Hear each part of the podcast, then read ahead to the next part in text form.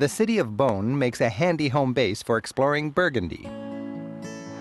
The townscape, lassoed within its medieval walls, is as French as you'll find anywhere.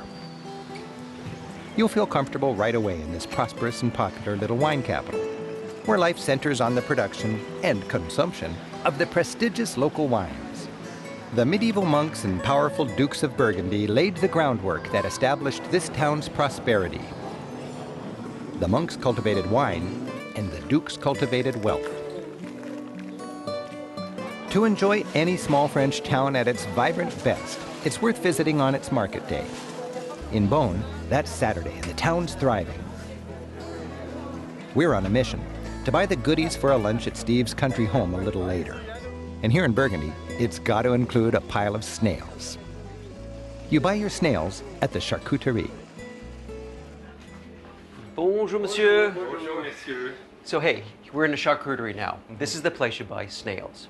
Two ways of doing snails. The easy way, you buy them like you see them in the window there, mm-hmm. already made, already stuffed, already ready to go. Or you do it yourself by buying a jar of snails mm.